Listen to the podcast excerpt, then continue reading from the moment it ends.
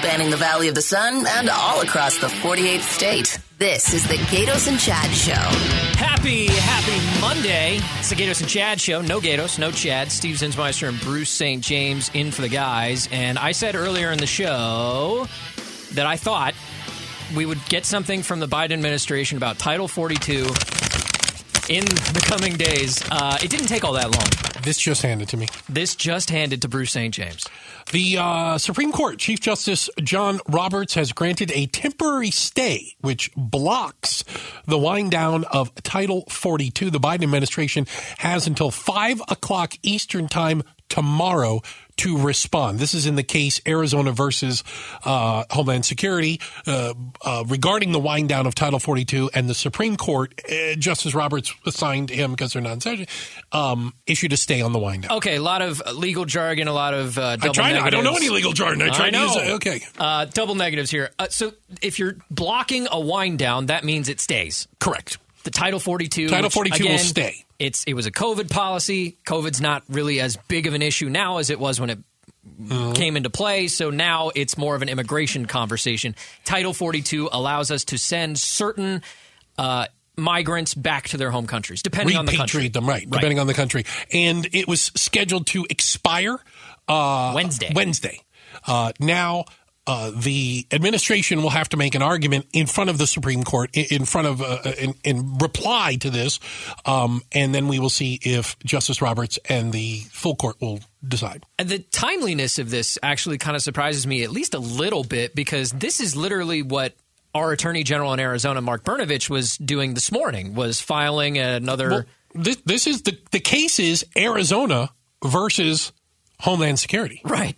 This was This is our case. today, I think. Or, Yeah. or he's been fighting this fight for a while. Don't get me wrong. But he was arguing you need to put a temporary hold on this because there's so much more to go into it. The Supreme Court agreed with the argument and said we will issue a temporary stay and prevent the wind down of Title 42. So this is something that Arizona Senior Senator Kyrsten Sinema has been pushing for. Yeah. Now she was looking to do something legislatively, which because would you want to get something in return. They were Right. going to, the Dreamers were going to be citizens. They were working It was on going to be a package of a couple of things. Thank you. Yeah. Right. It, there was going to be probably more funding at the border, uh, certainly things for Border Patrol agents to get a raise. She was working on a lot of different projects Agreed. regarding immigration. That appears to be either dead in the water or it might take some tweaking for next session or whatever.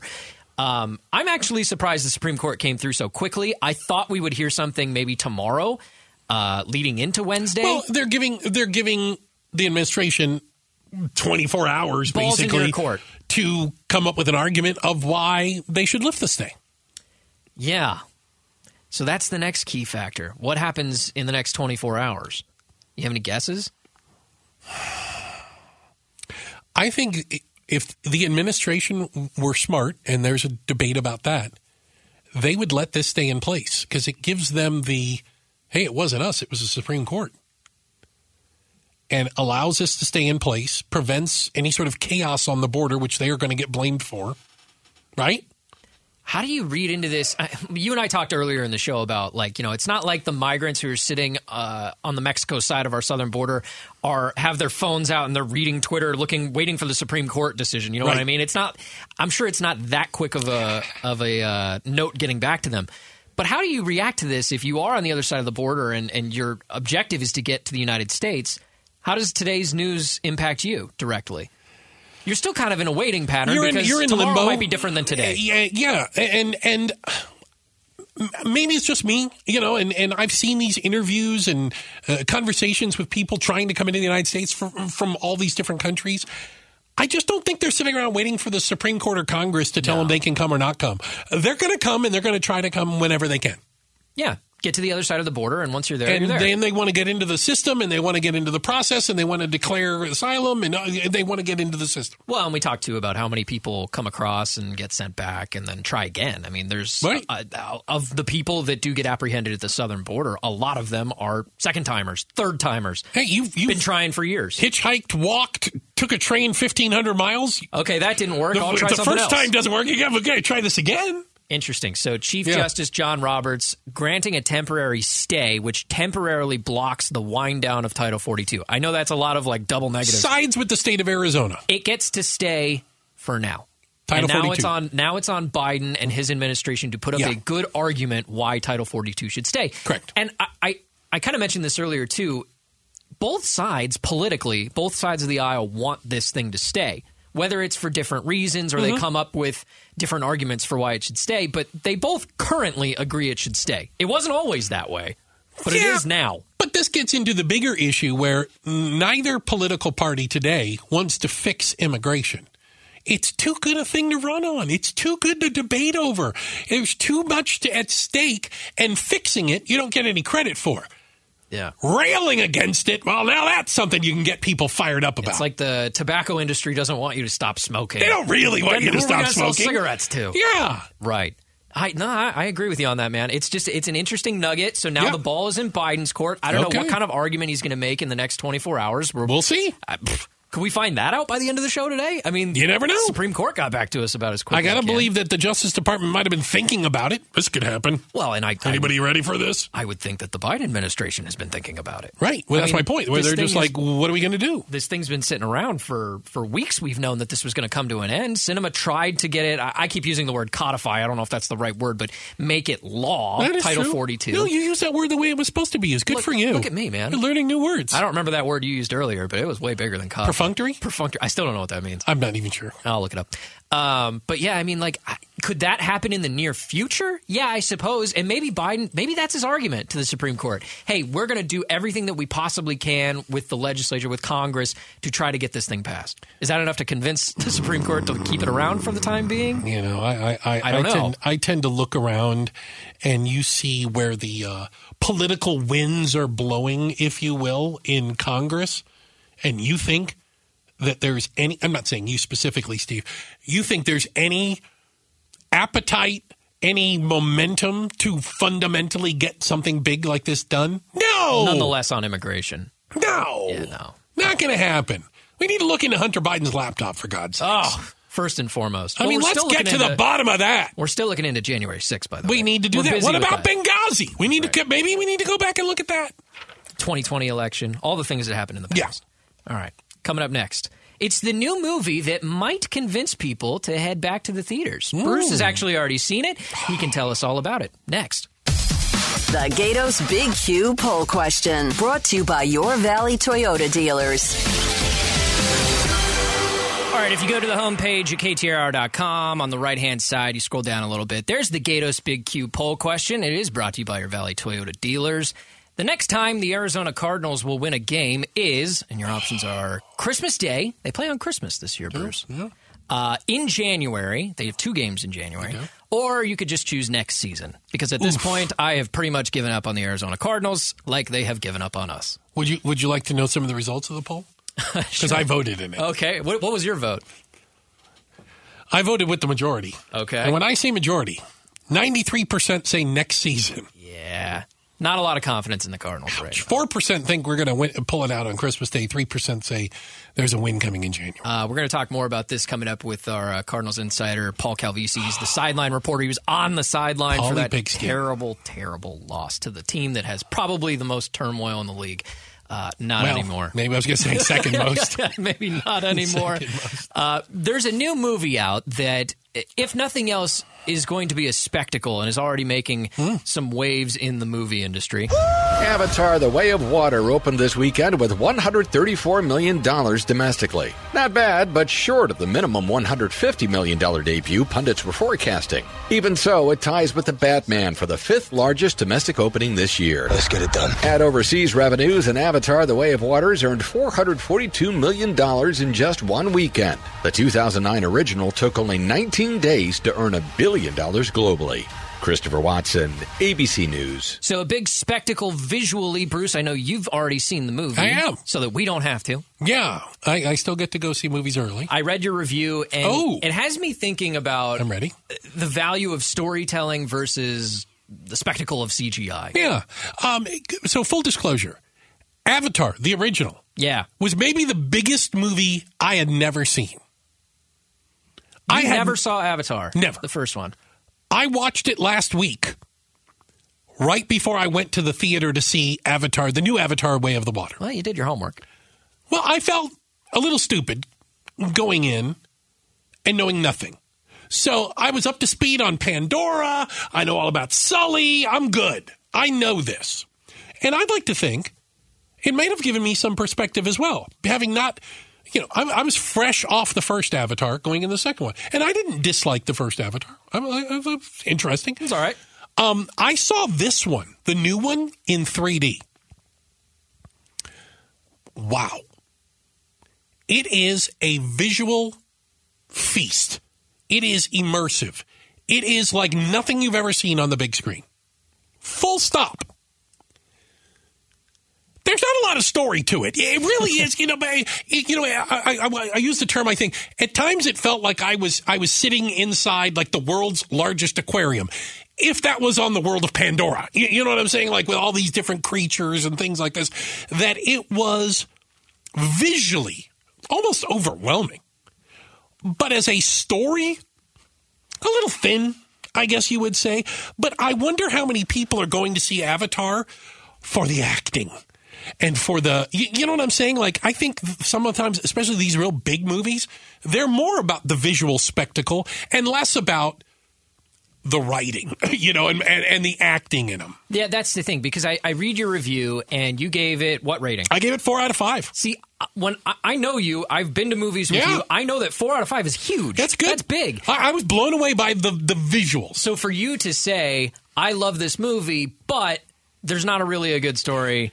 It, it, to me, it signifies that you can really evaluate movies on different scales. Mm-hmm. Nobody goes to a Michael Bay movie for the storyline. That's a great, great example. I mean, you're going for the explosion. You want to see things blow up. You want to see cars crash. There's you want to see Transformers. What, whatever it is. Right. Uh, and I, I kind of feel the same way about this because what you described your feelings of this movie is how I felt seeing the first Avatar a decade ago or whatever. Well, and and having seen the two, I saw both of them within 24 hours of each other for the first time. Okay. The the, the new one, Avatar: The Way of the Water the new one, is, for all intents and purposes, pretty darn close to the first one. It's a similar storyline, a similar plot, and we just went from the forest to the water. right. We changed the, the setting. yeah, the setting's different. And, but the, I would only say in many films, that's not enough. This is pretty spectacular. You, you know what I'm saying? Like the setting in and of itself is the star of the show. It is not the actors or the blue people or the green people and this. No, they're not the stars of this. The stars are the creatures. The stars are the, what happens under the ocean. That is what you're going to this movie well, for. And by that standard, it's really good. Even the recognizable actors in this movie, you can't recognize them because they're aliens. Them. I know who they are. Yeah, you wouldn't you wouldn't know who they no, are. I know who they are. Um, we are still kind of in that grace period. I feel like post pandemic, where we're still talking about movies as if they will dr- be the draw that gets people to go back. yeah, to the yeah, theater. yeah. You go to the theater all the time. I still do. I am a pretty casual. I'll see the big stuff, right? Okay. Usually the big stuff. I saw Top Gun in theaters. I see Good. some of the Marvel movies, and some of them I think you need to see on a big screen. I think that, and I would use the argument that Avatar is a visual film. See it on a big screen. See it in right. 3D. See it in IMAX. See it in the scale that it was meant. Other movies, not necessarily. So, for the visual alone, do you think this movie is big enough that it's going to draw people back to the yeah. theater that maybe were I don't know if they're still hesitant for health reasons or whatever. Maybe they just got out of the habit of going to the movies because of the pandemic. Does this finally turn the tide? I think for a lot of folks it will. And again, for that specific reason, where seeing this either in 3D, which again, I didn't know 3D had moved along to this stage. It was fantastic.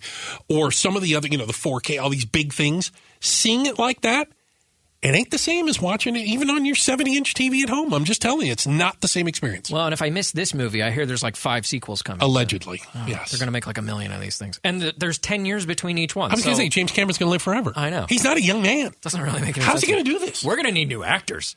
to say the least. All right.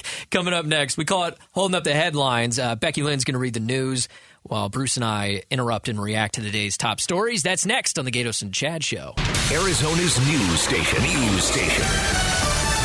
KTAR. On air, 92.3 FM. Online at KTAR.com. And streaming live on the KTAR News app. Your breaking news and traffic now.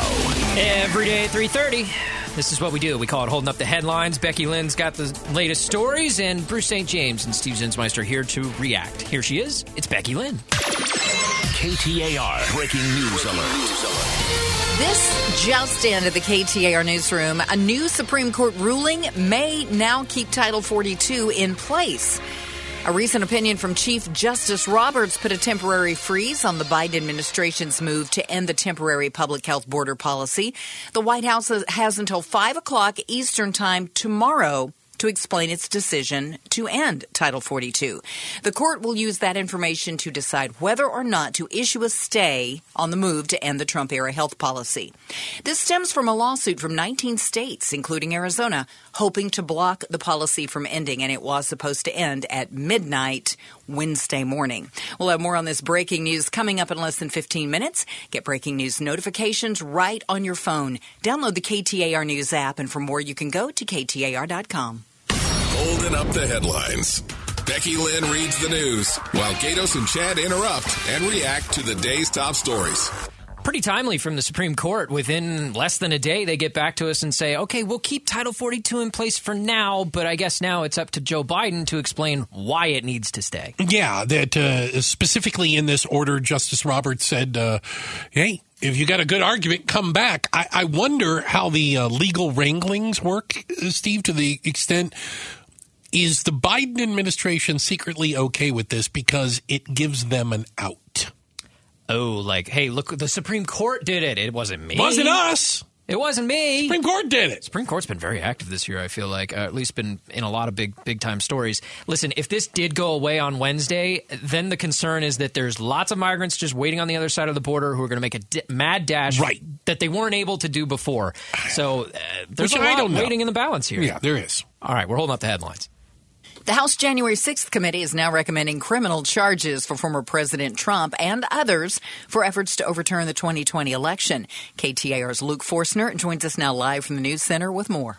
Oh, Becky, at the committee's last hearing, nearly a year and a half after being formed, Representative Jamie Raskin says while they did look at individual criminal offenses at the January 6th Capitol riots, they also investigated the overall design of the attack. The committee has developed significant evidence that President Trump intended to disrupt the peaceful transfer, transition of power under our Constitution. The Justice Department would ultimately decide whether or not to prosecute Trump or his associates. Live from the News Center, Luke Forstner, KTAR News. The House January 6th committee has referred four representatives, including Arizona's Andy Biggs, to the House Ethics Committee.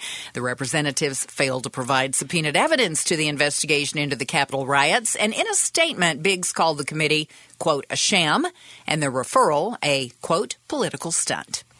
Yeah, th- this was a political move today. Um, it remains to be seen if the Justice Department will move forward with any sort of a criminal move. And I listen. I, I think there is a, a chance they could do that. There's also a chance they may not. Yeah, it's one thing to stand up there and say, we want the Justice Department to bring charges against the former president. It's another thing entirely for someone at the DOJ to have to stand up and put their name on it and say, I am the person that brought actual charges against a president of the United Well, States. and they're not going to do that if they don't think they can win either, because the last thing you want to do is be that person and lose. Oh, it's the same thing we hear about all the time from our local Mm-hmm. people, like the Maricopa County Attorney's Office. It- it- we hear it a lot with uh, police officers when they get charged for crimes too. Is well, we don't think we can get a conviction, so why would we bring charges? Good point. Holding up the headlines. The clock is ticking for Governor Ducey to call a special session to lift the spending cap on education funding. $1.4 billion for Arizona schools is at stake. But the governor tells KTAR that he doesn't have the votes to get the cap lifted.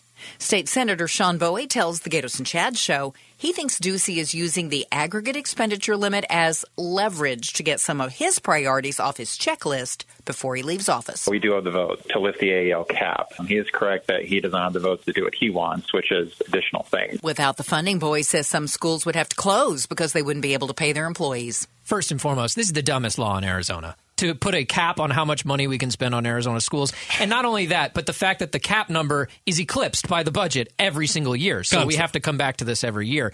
Do they actually have the votes? I believe that enough people have said, yes, we should get rid of this. But without a doubt, the governor wants more money for private schools. It's it's has been been his mo all along. Sure. And I'm sure that there are plenty of Republicans who would like to sneak some election integrity bills in before we get a new governor. It's just like you see in the U.S. Congress as well. You know, it, it, no bill out there is quote unquote clean. One to thing. get to get my vote, you got to put blank in there, and it becomes this convoluted mess. We're holding up the headlines. ESPN out with another report on the workplace culture of the Phoenix Suns and the top executives working for suspended owner Robert Sarver. The story, again written by Baxter Holmes, focuses on employee complaints that Sarver appeared to be the only executive initially held accountable.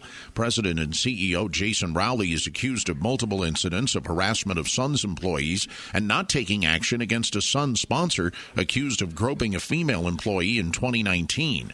According to an agreement between Sarver, who is selling the team, and interim Governor Sam Garvin, Rowley and two other top executives cannot be terminated without Sarver's written approval. Jeff Munn, KTAR News. And Arizona Sports, our sister station, has contacted the Suns for comment. Yeah, listen, uh, these are all allegations at this point from the ESPN Fair. story. We got to start there. There's a lot of bad stuff in here aside from what you just heard. I mean, there's yelling at female employees, there's uh, telling women that they can't be a parent and also work for the company at the same time. Uh, there's the thing you just heard about the clientele. Harassment, yeah.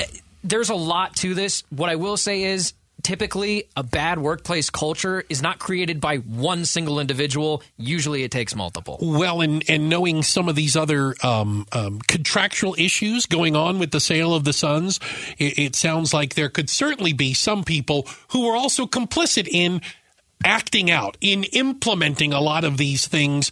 And uh, are they trying to get some cover? Well, yeah, and just like you can't blame everything on one person, you also typically can't fix it with just one person. Good point. We're holding up the headlines. Americans are cutting back on spending in some areas this holiday season, but they are not scrimping on Christmas trees. Retailers from Home Depot and Lowe's to mom and pop operations raised their prices this season, but people are still buying them.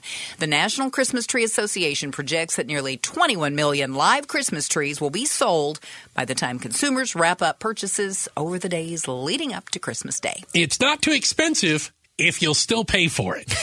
That's how the market works. That's I kind guess. of the, I mean, that thing's too expensive. I bought three of them. Well, then it's not too expensive. You a real tree, fake tree? no, I'm no not a real tree. I'm an, I'm usually a no tree, but I have a fake tree sitting in the, the garage that I haven't put out yet. Should Oh, you, you- you're a let's wait till the very last second fake Even tree if kind that, of person. I don't know. Yeah, I'm a I'm- no tree kind of guy. I- yeah. I have no tree in my apartment. Yeah, I, I don't done. think I need one. We, we were fake tree people growing up in We my were household. fake tree people. Oh yeah, we were not going out to cut down a real tree. We had a real tree growing up every year. That uh, we always had a New Year's Eve party also at my house. My parents did. I wasn't mine. I was a kid. And the the culmination of the New Year's Eve party was burning the Christmas tree in the sand trap at the golf course behind our house. Oh, what fun! I might have just tipped off some of the people at Rolling Hills Country Club in was gonna Tucson, like, that's where this came from. Every year is a darn tree lit on fire in our sand trap. We're holding up the headlines. All right, every day at this time, it's holding up the headlines. That's what we call it. Becky Lynn reads the news while we interrupt and react to the day's top stories. Coming up next, the Arizona Cardinals have been mathematically eliminated from the playoffs. Feels like they were eliminated months ago. And uh, now they don't have anyone to throw the ball anymore? We're going to dive more into that on the Gaydos and Chad show. Arizona's news station, KTAR News 923 FM. Gaydos and Chad. Talking pigskin with Paulie. Brought to you by Day and Night Air Conditioning, Heating, and Plumbing. Serving the Valley for 40 years. The difference is day and night. Steve Zinsmeister, Bruce St. James in for the guys, Gaydos and Chad today. And every week we catch up with our guy, Paulie Pigskin, Paul Calvisi, the Cardinals sideline reporter. He joins us now. Paulie, was this is painful for you to watch from the sideline as it was for us at home? Let's talk about the lineup, though, there at KTAR. Let's talk about that, okay? Let's get uh, into it. First thing that comes to mind, oh, I don't know, hashtag addition by subtraction. Oh. Especially Gaydos this time of year. Well, at least you don't have to hear about him selling his tickets. Oh. You know, I mean, 77 to 79 different players have played for the Cardinals, but you are the two guys that counts there in the KTAR studios, okay? so uh, let's just start with that. And you're right. It was a little painful when you watch Trace McSorley come in, and for the second straight game, you're playing a second quarterback, and you didn't rep with that guy, and it becomes painfully apparent, and then you lose the turnover battle, and you lose the game. It's funny how that works. In fact, you see Tommy, Tom Brady, who's next up, even yesterday, 17 point lead. And then what did Tom Brady do in the second half, guys? Yep. Four straight possessions, he turned it over. He went pick, fumble, fumble, pick. And here's your stat. You I'm want a ready. holy cannoli Okay. stat? Okay. First time in his 23 year career when leading by 17 points, he lost. He was 89 and 0. And then lost yesterday against the Bengals. So um, you got to be a little worried that he's going to come in Christmas night and take it out on the Cardinals. We'll see. Talking to sideline reporter Paul Calvisi. So no playoffs. No, Playoffs? No quarterback. I should say no quarterbacks because we have two that are now down. What's left to motivate this Cardinals team Hmm. for the final three games? All right, so that was the question to James Conner. The exact same question about two hours ago to Cardinals running back James Conner. And he said, Yeah, you can gain some confidence if you're a younger player. But then he paused and he said, Respect. You got to get some respect back. I mean, this is a team that started 10 and 2. It's now lost 15 out of its last 20.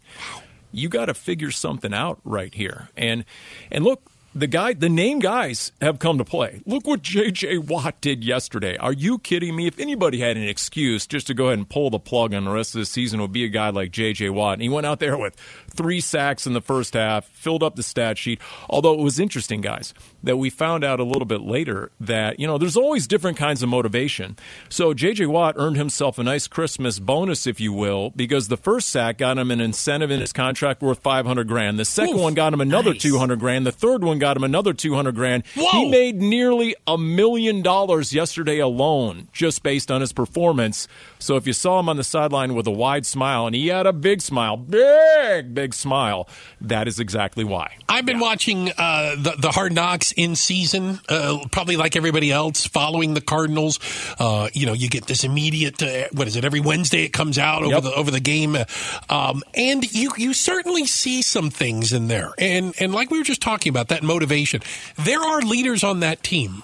Budda Baker has really jumped out as one of the vocal leaders out there.